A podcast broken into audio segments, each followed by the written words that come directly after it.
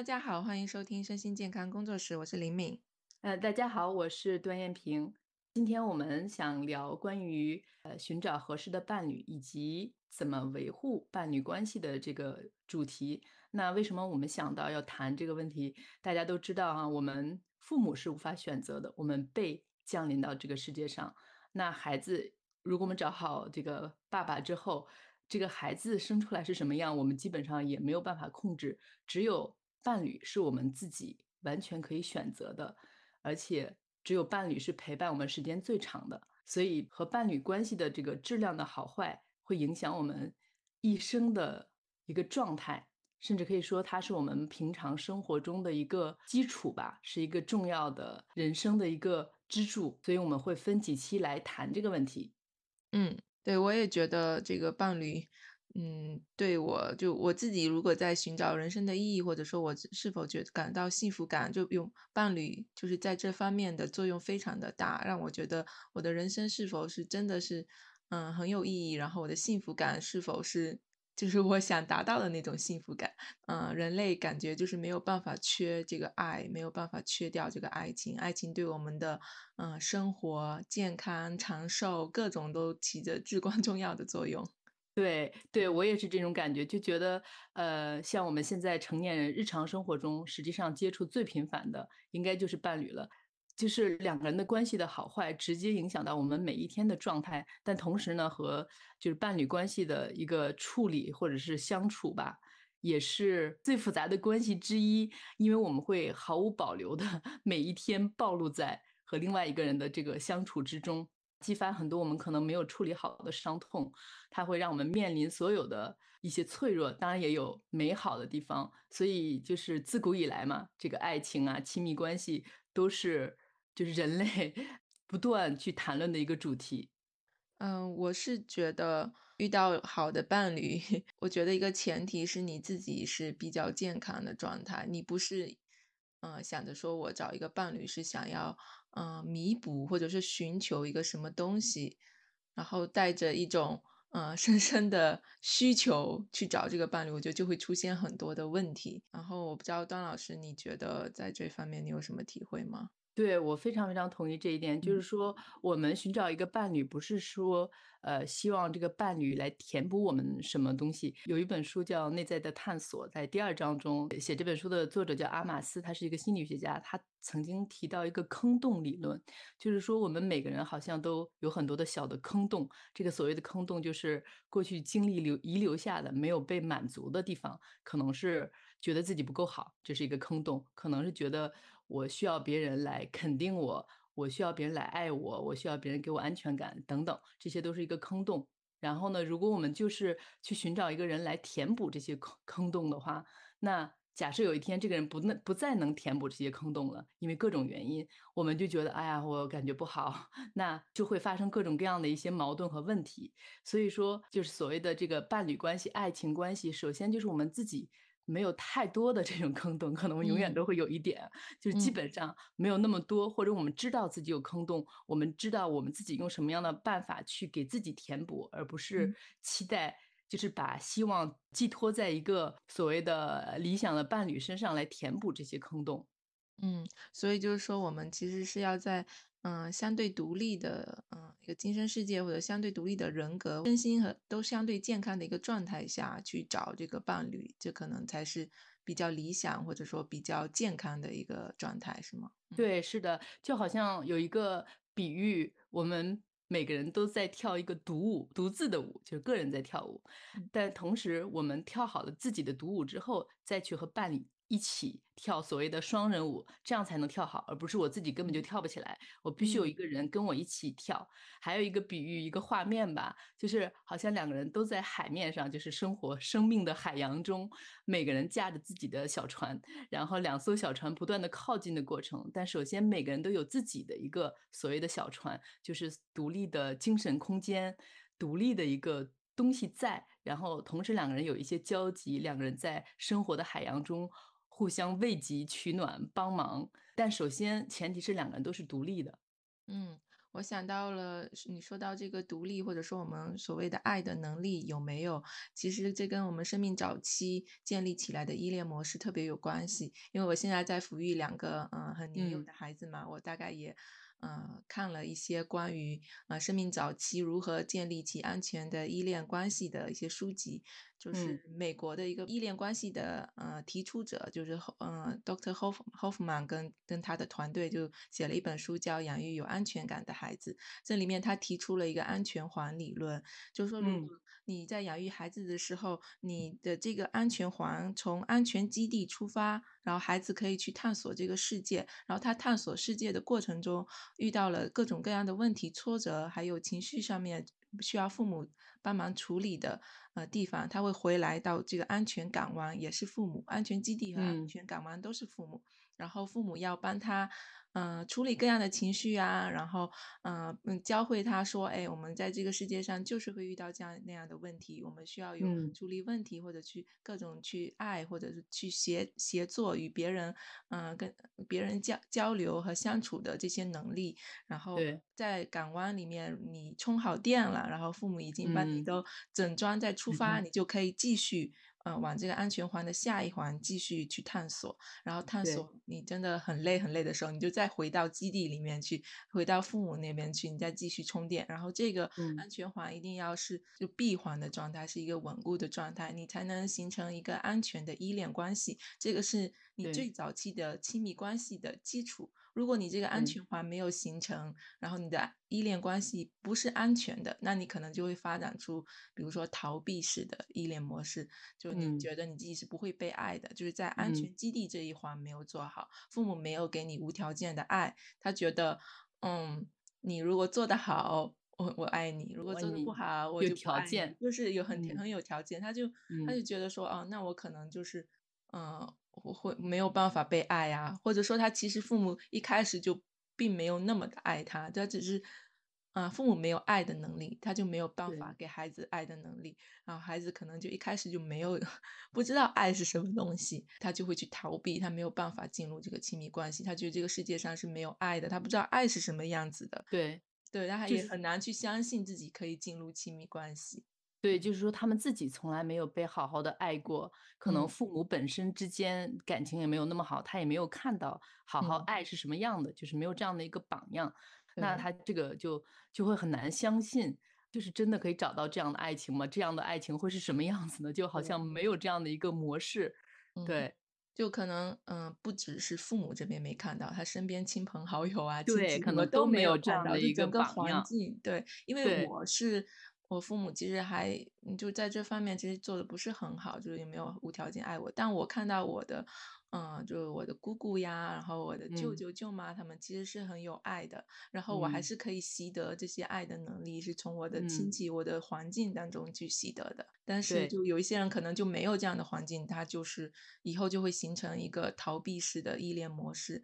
他可能可以跟一个嗯、呃男性朋友或者说女性朋友相处的特别嗯好，他们做朋友的时候哇超级好，但嗯、呃但互相都有那种呃比如说互相吸引啊这种爱意。那如果嗯，他们两个真的进入亲密关系的时候，他就会特别的怀疑说啊不行，我觉得我没有办法爱他，我如果进入关系就会有问题，因为他看到的那些爱情都是有问题的。对，如果是这样的情况的话，其实就是应该要先稍微治好自己吧，就所谓治好自己，因为这是一个嗯、呃不安全的依恋模式，你自己要看到这个模式，然后慢慢让自己就是嗯、呃培养起一些爱的能力。嗯对，就是说，如果呃有一些听友吧，就不幸确实是在没有爱的环境中，也没有榜样的环境中长大，那怎么能够就是真正最后建立起自己相对美好的一个亲密关系？确实是需要先看到自己对爱是什么样的一种信念，就是他相不相信是存在的，就像刚才林敏提到的。另外一点就是，比如说我能不能看到自己是什么样的一个模式？就假设我真的遇到一个还不错的男人，我会怎么样？我会害怕逃离，我会很焦虑，会每天要嗯确认他是不是爱我，还是用什么样的其他的一种表现？就是先看到自己，就看到是第一步，看到之后。再去学习，真的是一种学习再教育，因为我们小的时候过去的经历是没有办法改变的，但是如果我们真的有深深的一个渴望，我渴望我有这样的一生受益的一个好的亲密关系，就是要花一些时间，花一些能量去把这件事情看得很重要。我好好的去学习怎么爱自己。首先我自己怎么爱自己，因为嗯只有你自己会爱自己之后，你才能够去爱别人，你也才能够真正的知道你想要别人怎么爱你。就是我跟哈斯在一起的交往的初期，其实我自现在我意识到，我那个时候也存在着焦虑型的依恋模式，就是我嗯会觉得我自己是不是要做的特别特别好，然后才能让他爱我，然后我也会嗯。不停的在寻找他爱我的证据，说他今天有没有给我发信息啊，今天有没有，记得我的生日啊，记得我们的一些纪念日啊，就一就会嗯。就会去纠结这些东西。嗯，然后，嗯嗯，我当我记得我当时写了一段话，叫做“嗯，汉斯这么优秀，他能看上我，说明我也不错。”就是用这样的一个一个话来，就是安慰我自己，或者说让我自己建立起嗯我在这个亲密关系里面很重要的一个，嗯，一个原因。然后我自己意识到之后了，我就嗯，真的是有慢慢去呃看到这个模式。当我真的就是剖开我的这个模式，然后跟汉斯好好聊一下，他自己也说他爱的是整个我，就所有的我，我不需要嗯去表现成什么样子他才爱我，他爱的就是真实嗯，的，就最原始的的这样子，我怎么样都嗯是可以的。然后如果他觉嗯。得我什么行为让他觉得不舒服，他会直接告诉我的，我不需要去很努力或者伪装成什么样子。那他这样说，你就真的很快马上完全融入到骨子里，就真的就嗯。接受了吗？因为有的时候好像，好吧，我理论上明白，但好像就是过去习惯的一个影响，就老是有那么一点点怀疑，就是他这样说了，你马上就深信了呢？嗯，其实就也也经历过一段一段时间吧，就是因为我自己可以感受到，我是真的就是被看到的，就是我是嗯。真的被允许做我自己。其实我相信一句话，就是你喜欢这个人，或者说你喜嗯。欢你的伴侣，是因为你喜欢这个在他面前的你自己。就是我在他面嗯。前的时候，我是很我我是慢慢的变得越来越自如，因为我嗯。是发现我在他我我跟他在一起的时候，我越来越喜欢我自己，就是我越来越放开，是因啊。为我知道我是被允许嗯。做自己的，他嗯。是给了我这样的信心，给了我这样安全感，给了我很多很多的爱，所以就是嗯慢慢的这个。这个关系里头，我也自己就是越来越放松，我越来越觉得自己是值得的。嗯，肯嗯，定是我自己也做了很多功课，我自己也看了很多书，然后我自己做了很多这样觉察类、觉知类的一些 对对一些练。习。对，因为我觉得你非常幸运，就能遇到完全看到自己的一个一个嗯伴侣，不是每个人都可能这么幸运能遇到这么合适的一个一个伴侣。还有一方面，就像你自己说的，也是你自己在不断的做自己觉察的工作。因为嗯我我刚才问到你，他这样说你就相信了，因为我自己有这样的经验。开始我和我的伴侣在一起的时候，也是我就会不断的想，哎呀，他真的爱我吗？如果我不是这个样子或者这个样子，他还会爱我吗？当然他跟我也这样就告诉你，我爱的是你这个人，但我一直就怀疑，所谓的怀疑其实是我自己不真的完全爱我自己，然后我就觉得那是不可能的，肯定是因为什么什么，就是呃，是是我自己心里有这样的一个模式，但过了。一段时间就不也是在不断的处理了很多自己没有消化的一些经历，我真的开始爱我自己的时候，我就发现我我完全不怀疑了，甚至如果他说，如果我遇到一个男人说，呃，你应该这样这样，我会马上离开他。我觉得我很爱我自己，我觉得我这样很好，不是说我是完美的啊，不是说我的行为没有不需要改变的，但是我是觉得本质上我是值得被爱的，我可以离开任何一个男人，我可以找到爱我的和我爱的人，这是没有问题的。所以就觉得自己内心真的改变的时候，这个时候你才会更有可能找到所谓的真爱吧。然后我刚才想到你说，可能我是比较幸运的那个人，然后我就想分嗯享我最近才看到的一句话，叫是叫做那个未来随机分布。这意嗯思就是说，你再小的概率，其实放在个体身上，它永远是随机会发生的，所以你要永远的做好准备。就比如说我当时生产的时候，我打无痛嘛，但这个无痛对我无效，我就查了一下资料，就是百分之十到百分之十五的产妇会对这个无痛无效，就是这个概率是很低的。但放在我身上，它仍然是随机可以发生的。然后同嗯理，就再小的希望都有可能随机实现。也不是说我能遇到这个伴侣是多小的希望，但是它确实就是可以随机随机出现的，所以就永远都要怀抱希望。嗯，然后呢，我还想到就是另外一个想法，一个那个概念吧，叫尾部事件，这是在投资学里面的一个一嗯个事情，但我觉得用在我们那个找伴侣上面也有一点点的可参考。嗯，可可参考意义。尾部事件是说，就比如说一个呃投资者，他买那个画，他嗯根本就不知他在买画的时候，他是不知道他哪些画是可以卖出很高的价钱，可以嗯升值的。他可能就是在嗯、呃那些画家早期的时候，各种各样的画家，可能不一样的十几个、二十几个画家买他们不同的好几百幅画，然后都放着，然后过了一段时间，十几年、三十几年，可能里面那那堆画里面，肯定有一个是毕加索，有一个是梵高，他就整个就升值了，就是他他就是已经挣到钱了，这就是所谓的投资界的尾部事件。嗯想到，其实找伴侣可能也会需要这个尾部事件的理论。你会嗯觉得说，嗯、你如果遇到这个人，好像是很幸运的。但其实我在遇到汉斯之前，我是经历过就一些关系，对，嗯但不是每一个人都是男女朋友关系。我因为我二十二十出头我就已经出国了嘛，然后我是嗯在那个找亲密关系这方面，我会比较偏向西方这边的西开放的的文化，对，就是那种嗯 dating 文化嘛。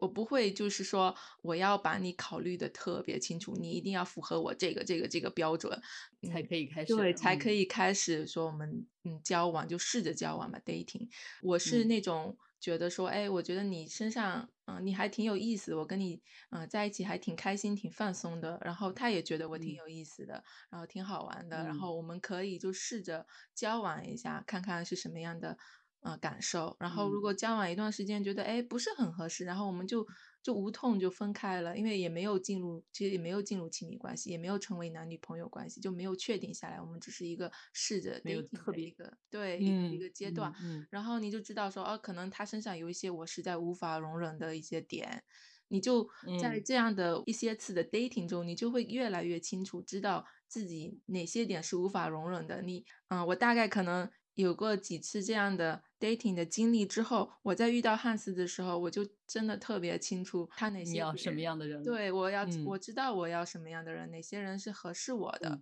汉斯其实他就是我的尾部事件，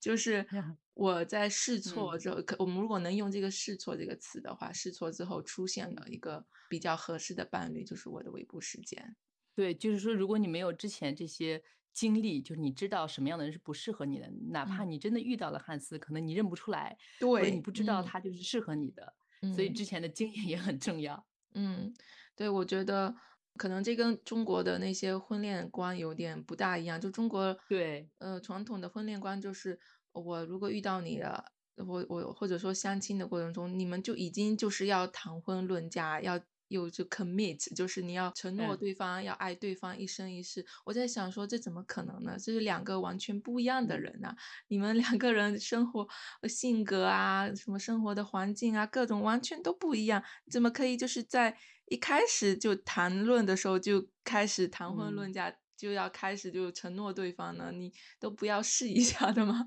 就这种，我就对让我觉得，嗯、挺不合适的。我对，这个确实也是我，我是在法国嘛，也是的这一方面亲密关系和中国差别比较大的，就是觉得呃，西方可能是先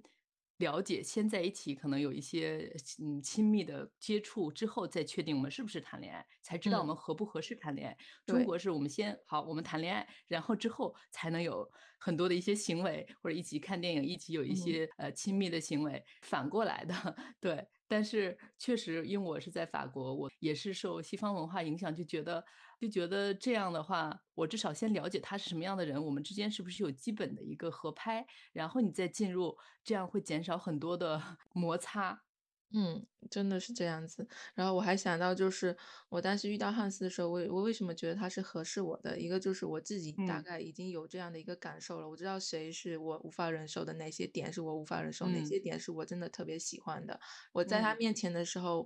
就是我能判定他是合适的一个理由是说，我在他面前是真的可以很自如的做自己。啊我想到一个嗯电影上面的一个台词，就是说你可以很自如的在一个伴侣面前做自己是什么意思呢？是说你可以在他面前打嗝，放屁、抠鼻屎，你都不会觉得是他会去批判你，或者说去 judge 嗯你，你都嗯。会觉得特别的自自如，因为你就是在放松的状态，就是会做这些事情。我还看到了一点，我觉得挺合适我的，我我不一定说每嗯。个人都合适，就是说，嗯、如你如何判断这个人是不是适合做伴侣？一个是你觉得你希望你以后你们以后的孩子是像你伴侣这样的人吗？我当时就是这两个嗯问题问我自己，答案都是 yes，我就觉得嗯，他是合适嗯。我的伴侣，然后事实证明也确实是，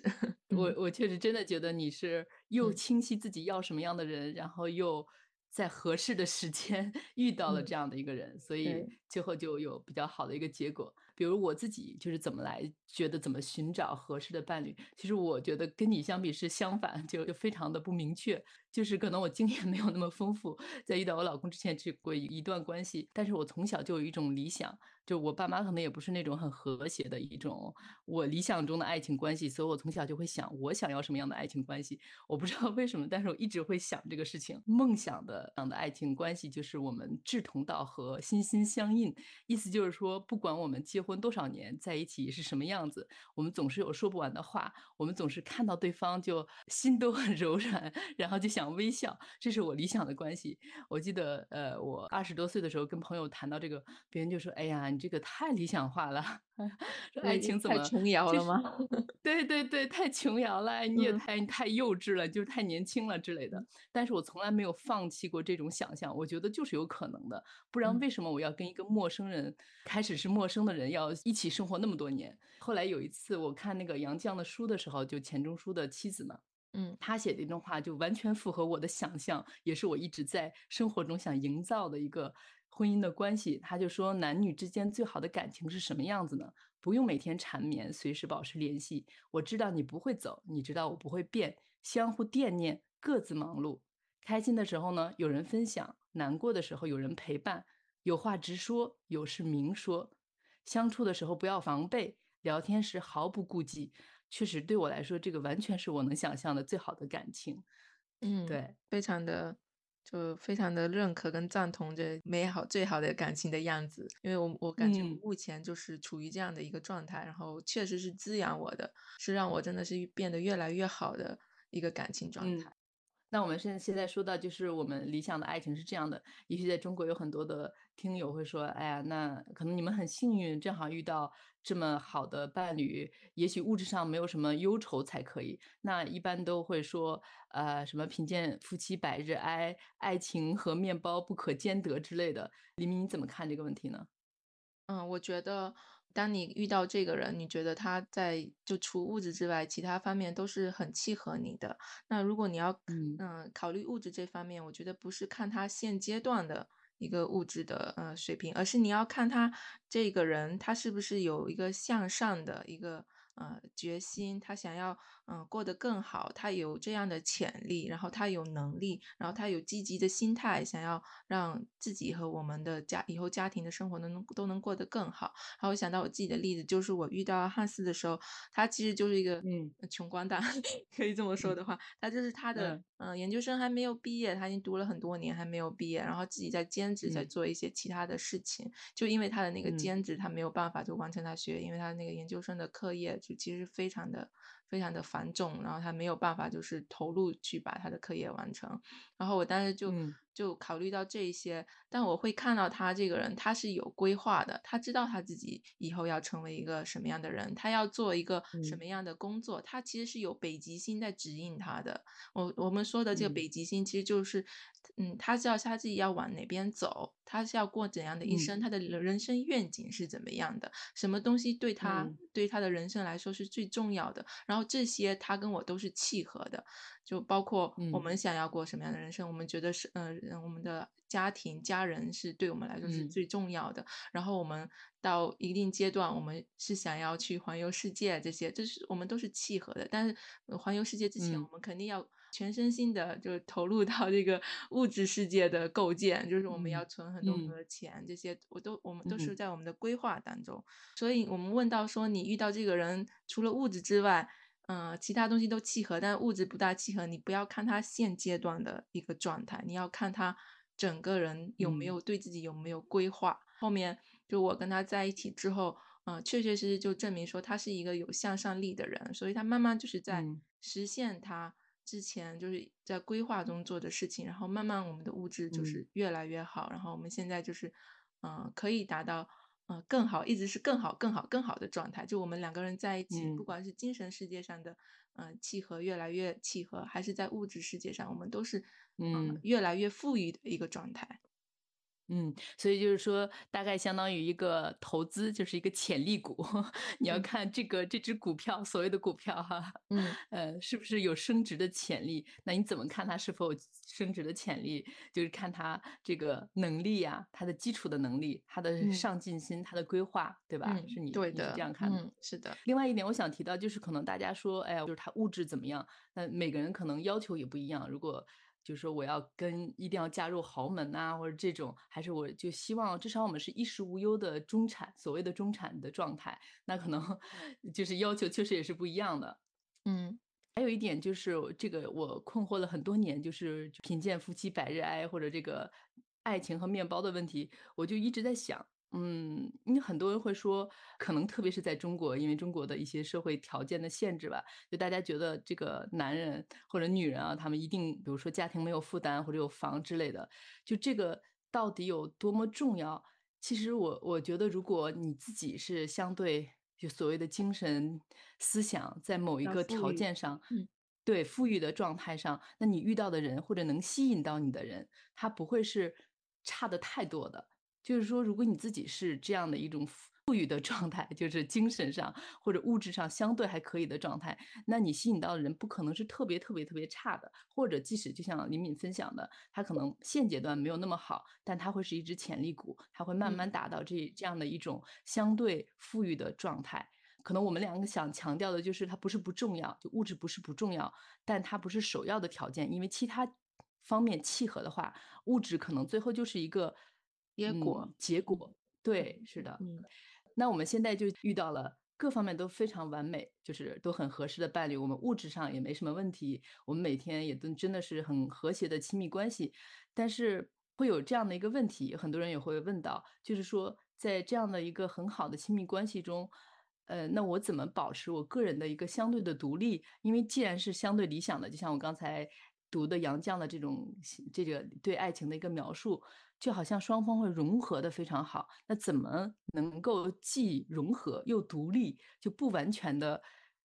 和这个人捆绑？所谓的捆绑，完全捆绑在一起。我觉得就我自己的例子来说，首先就因为他是那个荷兰人嘛，就西方人他们自己都会就会有一些空间，就他们不希望就只跟伴侣就待在一起，然后他们是呃个人主义为导向，因为我们是集体主义嘛，我们会想说我们要跟其他人要和谐呀，一定要绑在一起啊，一嗯。定要去做事情，嗯、他没有，他是那种嗯、呃个人主义，还是其实还是个人主义为主，但是他他他也会是负起就家庭的责任。然后这里头一个比较，嗯、我我在我们的关系里面学到的，就是你能保持个人独立跟我们互相融合的一个关键点是，不要把你自己的想想法强加给别人。尤其是我们这嗯。种是跨文化的跨国婚姻，真的是不能把自己的想法强加给对方。然后以前就我想到了一个例子，就是我们在刚在一起的时候，有一段时间，就是我应该是落枕吧，就是反正睡觉睡起来之后，嗯。突然间就发现哦，我的脖子还有我的那个肩膀动不了，超级痛，然后我整个就嗯。慌了嘛，因为你动不了，你都干不了 事儿，然后我就给那个家庭嗯。医生打电话，家庭医生听完之后就说，嗯、我们啥也干不了，你吃点止痛药吧，就那种，然后我当时就、嗯这个，因为我们在中国就是。嗯，就是医生肯定要干点啥，至少开点药，你心里才会舒服的那种嘛。然后我，但是他听到嗯这个时候，我就觉得哇，我不罢休，不可以，我嗯一定要赶紧现在就把我这个问题给解决了，我还得干好多事儿呢。我就想，嗯那我怎么办呢？这西医就没有办法了，我就赶紧去联系我们当地的那个中医嘛。嗯，联系完中医就约好了，当天就可以过去。当时就跟汉斯说，我要去中医，我要去针灸，我要把我这个事儿赶紧给他解决了。然后我就其实就去中医那边去扎了针嘛，嗯，我这心理作用上就感觉好很多，其实还是很疼，就是 就就其实还是没有太大的帮助，但我心理作用上就觉得说啊，好好舒服一点，然后就连着可能扎了几几嗯次吧，然后不只是一次啊，因为把嗯扎了几次，然后好一点。嗯，我跟汉斯说的时候，他没有就对我说表示阻止啊或者什么，他有不同的观点，他觉得我想去，他觉得我心理上觉得有用，我就去啊就好了。然后嗯可能过嗯了几年之后，就我们有孩子之后，嗯，就我开始嗯读那些什么循证医学什么各种的，然后我就有时候嗯我会那个怀疑一下中医，然后我就跟汉斯就嗯嗯嗯就探讨这个问题。我说我可可能现在对动对中医就是有一些怀疑，但但这个中医就是确实是一个很深的学问啊，不是我不是说我在这里就是评判或者说什么。汉斯就说嗯对的，他也是持这个想法，然后包括他是晕针的，他是那种晕医生晕嗯血，就很严重那种，他看到针都会晕倒的那种。但是我当时跟他说，你要不你一起去啊，或者什么的，他的他没有表示什么各种反对啊什么，但其实他心里是嗯不希望我去的，对，他是不希望嗯我去，因为他心里是不认，也不是说不认同，他是觉得挺挺可怕，然后作用不明显的东西，他会有一点点害怕，他怕我出什么事儿，你知道吗？但是他不会把这个强加在我身上，说你就不能去，他是说如果你觉得对你有用的话，你就去。但他跟嗯我说沟通这个想法是在我觉得说我对中医这个有不同的看法之后，然后我可能可以更辩证的看到这个东西之后，他才跟我说他嗯。自己的感受，而不是在我觉得嗯。我一定要去中医，我完全嗯。百分之百信任认可中医的时候，他去给我泼泼冷水，说我不相信你或者什么的，是他是以这样的一嗯。个方式来来跟我进行沟通，我觉得这一点就是对我来说是很重要的。就是说给你独立的空间和时对，间，让你自己去探索。嗯，他觉得嗯我是对，我觉得他觉得我完全可以尊重我的想法。嗯，他当时如嗯果是那种把他的想法强加给我，我肯定会反抗嘛，我肯定会可能跟跟他争嗯吵。但他觉得我的想法，嗯，是就是我的想法，他他觉得我怎么做都是可以，他的想法是他的想法，是可以区分开来的。这个真的给了我很大的启发，因为我刚开始的时候会觉得他去跟他的朋友们出门聚会聊喝酒，有时候会喝到就是一两，但不是经常啊，就偶尔他跟朋友开心的时候，嗯嗯，就喝到一两点什么的。就我我跟他提过几次说，哎，你年纪也不小啦，又不是你年轻二十出头的时候，你喝酒，你看现在酒力不行嗯啊，你喝完之后是不是头痛啊？第二天就 hangover，就是你酒醉很不舒服呀。他经常就是酒醉啊，晕乎乎，我就在那边说念他嘛。然后后来我有一天就发现，他都没有管我，我为什么要这么管他呢？他酒醉的时候也没嗯有给我造成什么困扰啊，他就是可能晕乎乎的自己干事情，他也没有跟我任何的困扰，说什么烦我什么这没有的。就是直到有一天，他自己就意嗯识到他年纪真的大了，然后他喝酒的时候 出了一个什么事儿呢？他就是可能半夜两点钟的时候才到家，然后他肚子觉得很饿嘛，他就开烤箱，就是嗯、呃要烤一下那个披萨，就烤一下那个披萨嗯嘛，然后。烤烤烤到他定了十十分钟，但他自己在沙发上睡着了，然后就是那个时间嗯叮叮滴滴滴，然后披萨都已经烤焦了，就有那种黑烟就是冒出来，对，我在楼上嗯都已经闻到这个烟，但是烟雾警报器还没有响起来，我然后我就闻到，我就下来赶紧把那个披萨关掉，然后我就跟他说：“你知道这个我们差点就要着火了吗？”然后这这个事情发生之后，他就彻底意识到，啊、我之前说的是有道理的，已经年纪这么嗯大了，不能再喝这么多了。然后你确实是会出现一些问题的。然后他之后就再也没有就是这么晚就喝酒喝到这么晚，甚至几乎没有喝了，因为那个孩子出生之后 也没有机会了。对嗯，所以呃，就是说两个人亲密关系中，我们不要强加自己的一些想法，但可以，但不代表不能提出自己的意见。嗯但是最后别人听不听你，还是要让他自己在实践中得到这样的一种一个结论。对，然后他但是所以我跟他讲的时候，他就嗯说：“嗯，你之前跟我说的可能 有道理对，有道理。”他就说：“嗯，你真的跟我说特嗯别有道理。”然后自己稍微体会了一下，就真的很有道理。对，对，所以说这个就是在亲密关系中，还是需要这个伴侣有有基本的反省能力，还是很重要的。就像你刚才嗯举的例子，包括你自己会反省自己，包括他自己会反省这些，就是嗯至少有这个反省能力是特别特别重要。我们之后的下一期也会谈到日常中和伴侣的一个关系，会再仔细的谈这一点。这个真的是非常非常重要的一个能嗯力，就是互相可以反省自己。说到反省，这个我想到就网络上有一些人的评价，就说那些不会反省的人才会过得更快乐啊。我们为什么这些反省的人这么 这么多烦恼，我就想说，嗯，其实反省能力是一个人的天赋来的，这个能力是嗯。就以后会，呃，让你过得就是能不能真的过上一个非常富足快乐的生活的一个基石吧。如果你不反省，对。真的很难就达到一个后面的一个幸福富足的一个状态的。嗯。而且反省的并不是反省不是质疑自己的人，就是说，哎呀，我。这么差呀，我怎么嗯。这么这么笨呐，或者就是就来批判自己。反省是知道我是有价值的，我是有能力的，我是可以进步的，我可以改变。的。所以反省的是自己的一些行行为，就是我是不是下次可以这样做，我下次是嗯。不是应该这样说话，我下次是不是应该这样跟他沟通。就是反省的不是基本的自己的价值和被爱，而是这种行为模式。所以这个。是就是所有的关系，不光是亲密关系啊，我觉得和所有的关系，工作关系，呃，同事，包括和孩子，都是同样的问题。就是我们都会有没有那么 怎么说完美，或者是就是不是那么合适的，行为。嗯。对，所谓的犯错，其实所谓的犯错，我想避免用这个词，就是说嗯。在当时那个情境下不是最合适的一个行为和说嗯。的话，那我们可以去反省，我们可以改变，但不需要质疑自己。哎呀，我我怎么样，我就太差了，我要把嗯，自己。打到地狱。所以，呃，这样的一个反省能力，就是会让所有的关系都会变得越来越好对，是一个成长的。必要能力，嗯。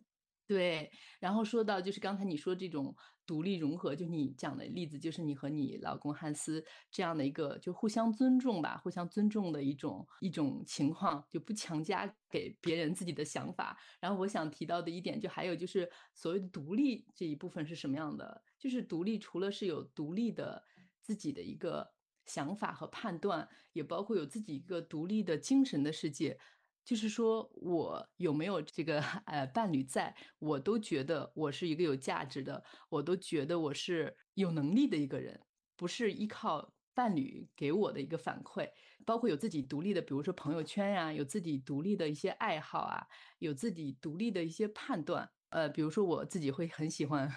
所有身心灵成长方面的一些东西，包括可能有一点抽象，或者有一些人觉得有点神秘，呃，就是能量啊，这这些东西。然后我老公他并不会特别的在里面，他就不是那么感兴趣。呃，但是对我来说，这个是非常重要的一方面，而且我会不断的去探索，有时候也会跟他分享一些，他会提出一些他的想法，或者他会让我仔细解释一下，他不太明白为什么这样。就是所以我觉得是一种探讨，不代表他也要进入这样的一个世界，但不代表他不喜欢，或者他不感兴趣，或者他不完全认同，我就放弃我自己的一个探索，因为我自己有我自己的一个判断。所以这个独立的部分，我觉得也是非常非常重要。其实我会脑子中会有一个画面，就像两个独立的圆，然后呢，两个圆靠近中间会有一个交集，但有一部分一定是独立的，就是你可以离开这个人，你还是存在，完全完整的一个存在。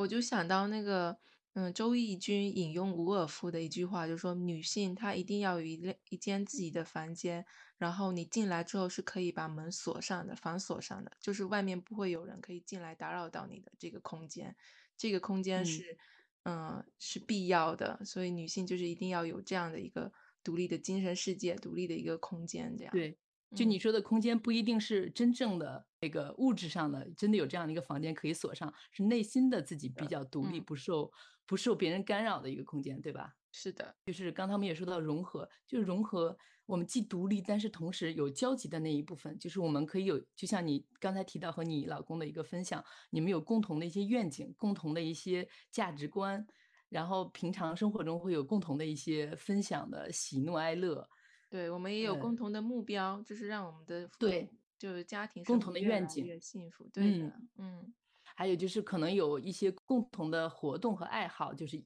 大家都可以分享的一些东西。这种这种融合不代表放放弃啊，或者牺牲什么，我觉得这个就是挺重要的一点。就很多女人会觉得，哎，我我老公不太喜欢这个，或者我老公喜欢这个，我就我不喜欢，但是我要强迫自己也去喜欢什么的，就是牺牲或者是强迫自己的这种状态，我觉得是要警惕的。不代表我们不去，呃，去学习，比如说他对这感兴趣，然后我觉得，哎，我也想去了解是什么情况，那我是不是强迫自己，我得让我老公开心，所以我也要去了解这个事嗯。情。就是自愿，我愿意真的去了解，去看他感兴趣的东西到底是什么样的一个世界，是这样嗯。的一种思维和状态会是更好，而不是一种牺牲的感觉。嗯，所以还是要那个打开自己的思想思维吧，就 open minded，就是你们的思想能更开放一些，你多去了解一些别的东西，而不是说我强迫我牺牲自己，然后为了迎合别人或者怎么样。嗯，对，所以这一点，呃，我们下一期会更多的谈到，就是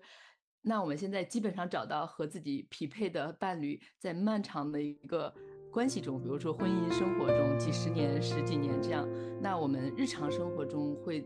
遇到什么样的一些问题？怎么能够给爱情保鲜呀？呃，日常发生冲突都怎么处理？我们在下一期会继续谈这个问题。嗯，好的。